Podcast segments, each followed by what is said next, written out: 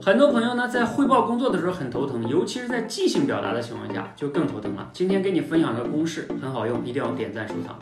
首先啊，你要讲讲成果。你想一想，你的领导最想听的什么？不是你的借口，不是问题，而是你取得了什么成果。